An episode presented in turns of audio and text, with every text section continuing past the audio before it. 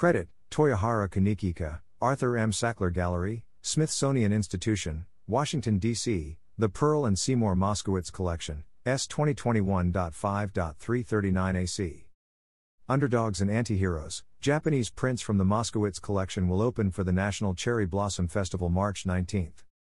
To inaugurate a new gallery devoted entirely to works on paper, the Smithsonian's National Museum of Asian Art will exhibit a selection of Japanese prints focusing on the captivating stories and urban legends of individuals who lived on the fringes of society in early modern Japan. Underdogs and Antiheroes, Japanese prints from the Moskowitz collection recounts the stories of virtuous bandits, tattooed firemen, sumo wrestlers and rogues from the Kabuki Theater. The exhibition will be on display in the museum's Arthur M. Sackler Gallery March 19 through January 29, 2023. Works on paper are characteristic of Asian art, and our new gallery will give our visitors the opportunity to explore the extraordinary richness and diversity of that tradition, said Chase F. Robinson, the museum's Dame Gillian Sackler director. We are delighted to exhibit Japanese prints from the Pearl and Seymour Moskowitz collection as the inaugural show in the gallery. Pearl and Seymour Moskowitz recognized these classical tales of rough firefighters and urban legends as a central aspect of Japanese culture, which in turn form the creative backbone of an entire category of visual expression. The Moskowitz collection focuses on this high point in picture making when stories about complex characters, such as the murderer Danshichi or the bandit outlaws of the Suikoden, merged real life events with artistic inventions. The exhibition will explore new visual and thematic ground, further strengthening the museum's trailblazing role in reconsidering presentations of Asian cultures. Over the course of Japanese history, the stories of countless underdogs and antiheroes have inspired a deep affection for narratives of the downtrodden in the arts, said Kit Brooks, the Japan Foundation Assistant Curator of Japanese Art.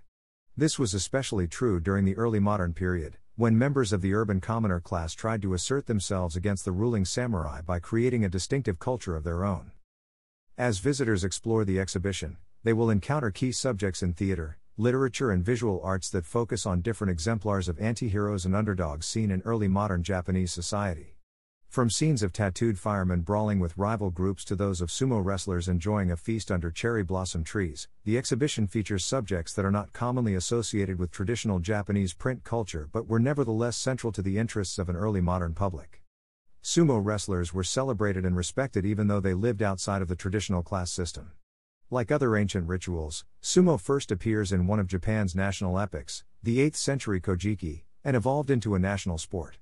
Its popularity peaked in the late 18th century, eventually eclipsing even that of kabuki theater, the early modern period's most influential form of entertainment.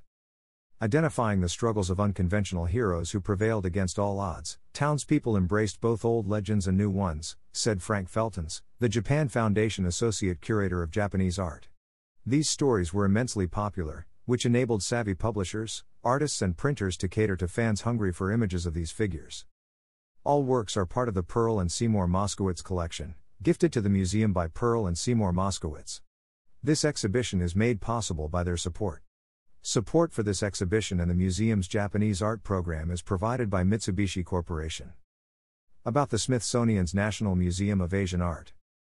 The Smithsonian's National Museum of Asian Art is committed to preserving, exhibiting, and interpreting exemplary works of art.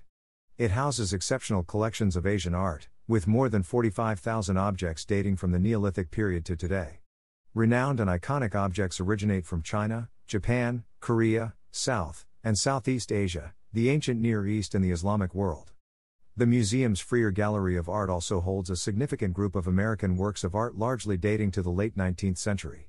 It boasts the world's largest collection of diverse works by James McNeill Whistler, including the famed Peacock Room. The National Museum of Asian Art is dedicated to increasing understanding of the arts of Asia through a broad portfolio of exhibitions, publications, conservation, research, and education. The National Museum of Asian Art was the Smithsonian's first dedicated art museum and the first art museum on the National Mall. Since opening its doors as the Freer Gallery of Art in 1923, it has acquired an international reputation.